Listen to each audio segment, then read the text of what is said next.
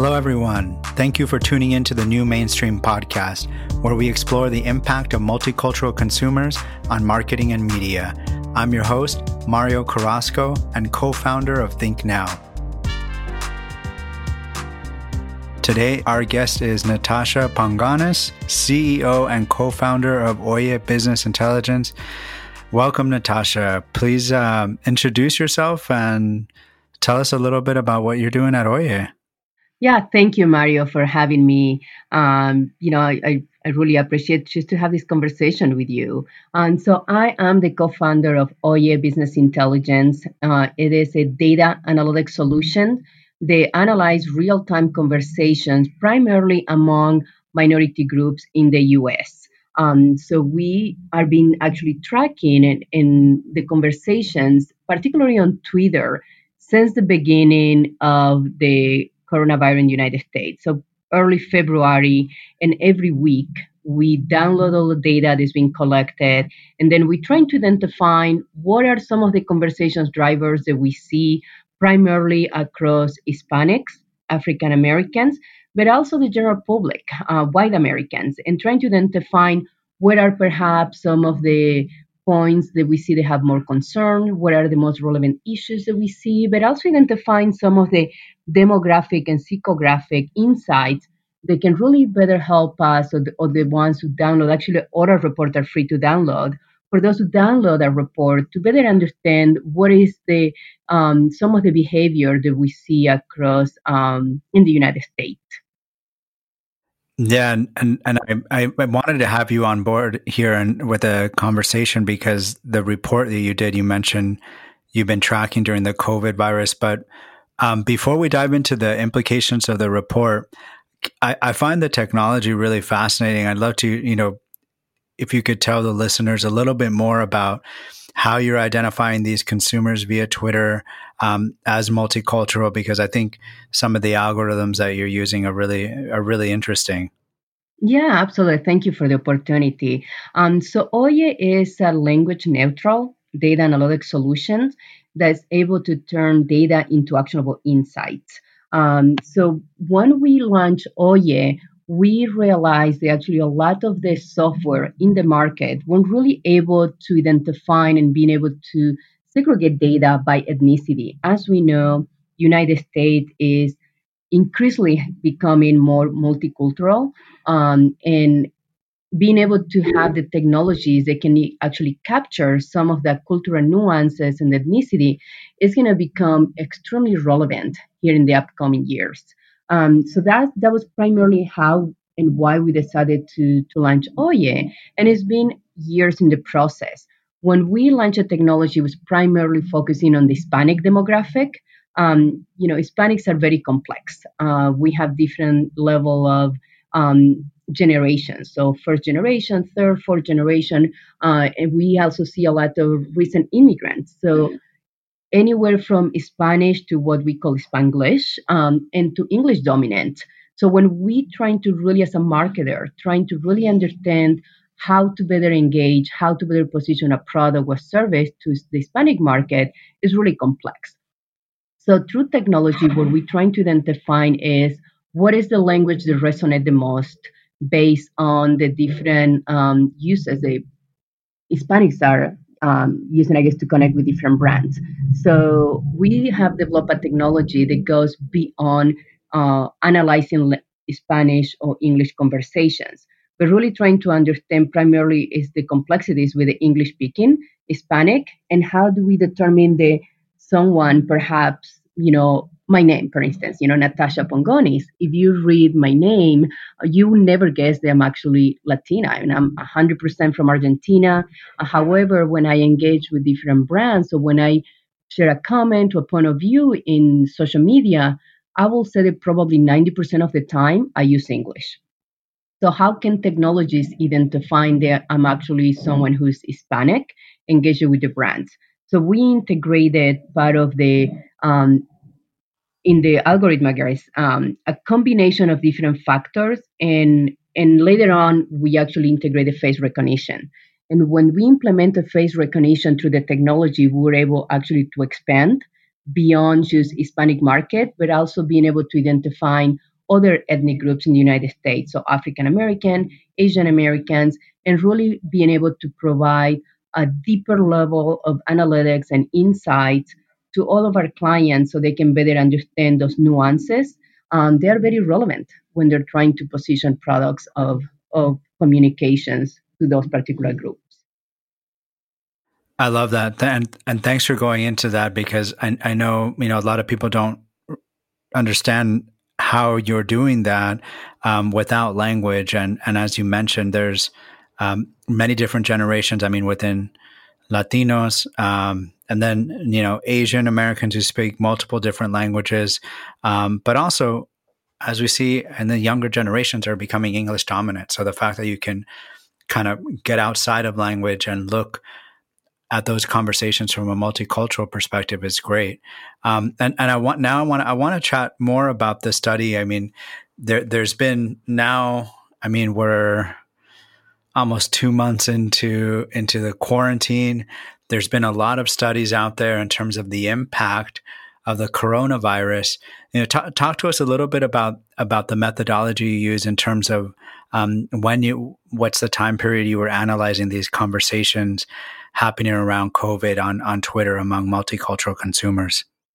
Yeah, absolutely. So I think you know one of the major questions that we see right now dominating, especially in technology space, is how can um, data scientists and, and healthcare providers can leverage some of the most recent technology to being able to better identify, track, and monitor um, some of this the pandemic that we have today, and how can we leverage those technology to be able to mitigate some of the risk um, so we actually, um, a few years back, if you remember, there was also the, a Zika virus. They started in Latin America, and then through the same technology with Oye, uh, we partnered with another company, um, and we were able to identify and pinpoint the spread of the virus throughout Latin America and how it arrived to United States.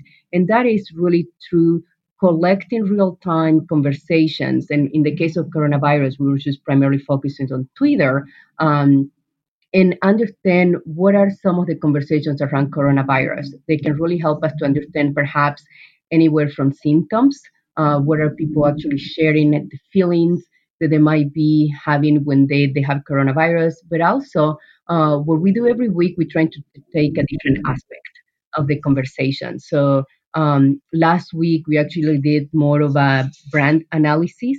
Uh, the week prior was uh, what was the impact, the economic impact uh, in the United States through coronavirus. Um, and the first week, right when we started the second week of February, we really collected all the different conversations. And ba- every week, uh, we take about a sample of 400,000 tweets um, and just trying to analyze within that data set what is the percent that is actually coming from different ethnic group where is the point of the most of those conversations are being originated what are some of the conversations driver what is the sentiment? Do we see positive negative? Negative? and actually one of the very interesting insights um, that we have been seeing consistently since we started the report is actually that among hispanics the majority of the conversations are in spanish. And this is something that I really caught our attention because most of the time when we actually do this for clients, these are um, clients in the CPG industry and the food industry. And traditionally, what we have seen is the English speaking Hispanics tend to dominate the conversations in social media. However, in something that's very sensitive, as is um, economics and the healthcare and perhaps jobs and unemployment, we have actually seen the majority of conversations in Spanish are very highly. Um, you know, we have seen anywhere between like 59 to up to 60 percent, and, and originally in other industries range about 30 percent. Um, so I think that that is something very interesting to keep in mind is that you know when we're talking about topics, they're very concerning. Uh, perhaps we're actually we're looking to provide more in-depth research or information we see that perhaps Hispanics are using the, their language that they feel more comfortable, which is Spanish.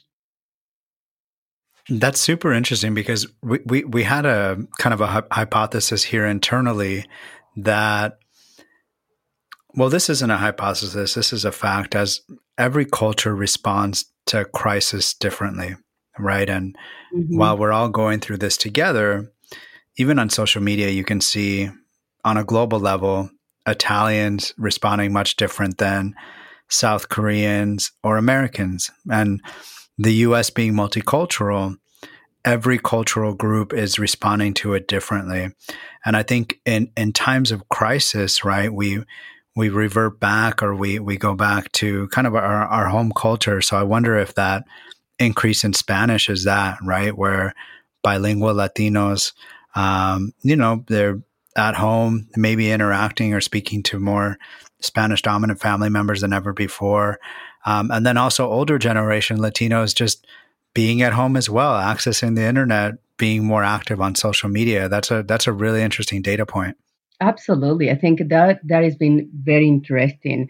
Uh, but also, we have seen an increase overall of conversation among Hispanics traditionally when we collect um, data for other topics um, in average the, the volume of hispanic in, in relation to other ethnic groups in general market is about in the 12 15% perhaps you know uh, i'm sorry it's in the 7 to 8% but what we're seeing now is actually the hispanics are more in the 12 to 15% so almost double of conversations. Um, so you know could be similar to the hypothesis that you have. And it could be that because now they're more at home, they have mm-hmm. more time to actually share and, and being part of some of the conversations uh, online and perhaps share more of the resources. Uh, what we have seen last week, actually in one of the latest report, is um, a lot of different artists are actually uh, going online and donating um, to coronavirus. And we have seen also see, um, several uh, artists coming together and sharing their art through music or perhaps some other festivals. And we have seen an increase of conversations just sharing about that or being part of, watching from home some of these um, live streams that they are taking place. There was one in particular in Spain. It was done through Amazon, a partnership with Amazon and the Red Cross. And we saw among Hispanics uh, grand, uh, a very large increase uh, on sharing about that particular event. Um, so definitely, I think we're trying to monitor what is also in the sentiment, what is driving positive sentiment, what is driving some of the negative sentiment. So in this case, you're seeing how other voices are actually trying to bring a positive um, aspect to this and trying to gather more of a sense of community. We have seen that those are the ones that are driving the positive conversation. Uh, and perhaps most of the negative conversations were around unemployment, uh, the pay the paycheck protection plan and, and some of the impact the some of the small businesses have suffered. Um, another interesting point was when we were tracking the impact in the con- in the economy is the Hispanics were actually referring as a crisis when uh, African Americans and white Americans were actually predominantly using the word economy. So it was interesting how perhaps different populations are perceiving um, what is happening right now with the coronavirus in in two different aspects, right? When we saw when we see crisis, crisis have a lot of negative connotation, and that's what we see in this, the feeling among the Hispanic community. So that was very interesting as well. That is interesting, and I and I think th- th- there's some implications there for marketers, for brands and companies, in terms of how different groups are responding to this. Some more negatively using the word crisis, others not as negative using the words economy. I mean, based on this data, I mean, what what are some tips for marketers looking to reach Hispanics, African Americans, the general market in terms of messaging? Should there be different type of messaging when you're trying to market during this this pandemic or post? Yeah, I mean, I think that's that's a really good question, and I think many companies are trying to show empathy uh, online and, and just trying to connect uh, with consumers and trying to be more of a, a, support and a resource. So I think having an understanding of what are some of the the relevant keywords or the hashtags or the trends that we see across this, those particular group is gonna is extremely important and being sensitive. And part of that comes to really understanding what are some of those relevant conversations that are driving throughout different channels. Um, what is perhaps also the you know some of the the resources that these companies can actually provide and being part in a positive way through those conversations. Um, also, geographic information is very relevant. You know, we we see that perhaps uh, through the analyses, we see certain conversation or perhaps more negative sentiment is taking place in a specific hotspot in the United States. So also being aware of perhaps what is taking place in each one of the cities. So perhaps what is happening in, in New York is very different than perhaps what might be happening in other part of the country. So being very sensitive throughout and really leverage all the technology that they have available to being able to identify and, and right now I think it's coming to being able to tailor that message in a way that is very um, showing empathy throughout.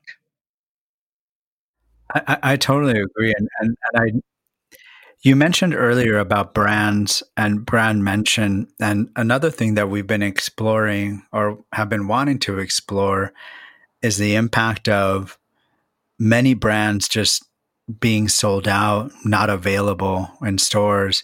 And so consumers really just having to purchase what's there, right? Um, and, and, and kind of, you know, unfortunately not being able to the, buy the brands that they usually buy.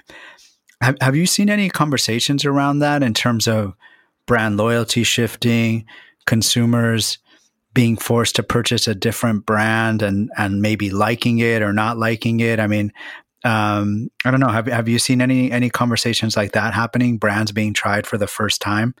We haven't really tracked conversations regarding uh, a specific product. We tracked last week. We did actually an analysis on what were the brands that were mentioned the most. And actually, there were three particular brands: were Amazon, Walmart, and Microsoft. Uh, and Microsoft actually had the highest positive sentiment overall. And part of that was um, because Microsoft was actually giving to the worker additional paid um, off, paid time off, uh, so they can stay home and, and support some of the children with the, the schoolwork that they have to do. And so we saw that Microsoft actually had a lot of positive conversations.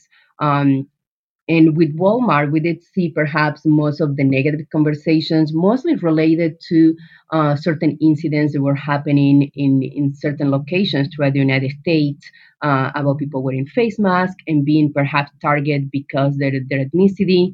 Um, with Amazon, I think some of the negative conversations, they were a mix for Amazon, I would say. Some negative were uh, regard, regarding some of the news that we have seen with some of the cases of coronavirus in some of the locations, but also some of the positive were in the number of um, jobs creation and how many job opportunities Amazon had available. So it was a little bit of a mix.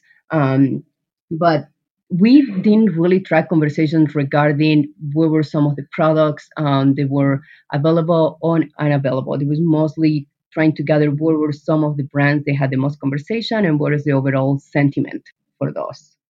And, and what, what was the sentiment across Amazon? Was that positive? Was that negative? You know, Amazon actually is something that is been like changing over time. So sometimes, uh, you know, we have a, a mix of positive and negative, um, and and we definitely are trying to track a little bit more deeper and see what is the evolution on the sentiments and maintain consistency, consistency or not. Um, so I'm trying to find the graphic actually that shows the, the percent uh, for that. Let me see if I can find it. Um, sentiment analysis. So I don't have it here right on top, but definitely I'll be able to get back to you with an answer for that one. No, no problem. And and um, thank you for sharing so much data. I know you're putting these out uh, weekly, or how often are you publishing these reports?